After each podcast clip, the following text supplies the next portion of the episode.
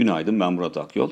ABD'de açıklanan makroekonomik verilerin toparlanmanın güçlü bir zeminde devam ettiğine yönelik net bir tablo ortaya koyması varlık fiyatlarının destek bulmasını kolaylaştırıyor. Geçen haftaki ISM imalat ve tarım dışı istihdam rakamlarının ardından dün de ISM hizmet endeksinin beklentileri belirgin şekilde geride bıraktığını gördük.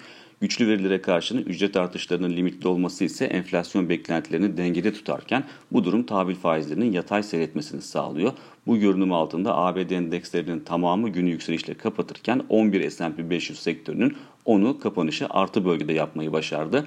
Geri çekilen tek sektör ise petrol fiyatlarındaki zayıflığın baskısını hisseden enerji sektörü oldu. Teknik açıdan baktığımızda ise Nasdaq'ın Şubat sonundan bu yana aşamadığı 13.580 seviyesini geride bırakmış olmasını son derece pozitif buluyoruz. Bu seviyenin üzerinde kalınması değer kazanımlarının ileri taşınabileceğine dair bir sinyal olarak kabul edilebilir.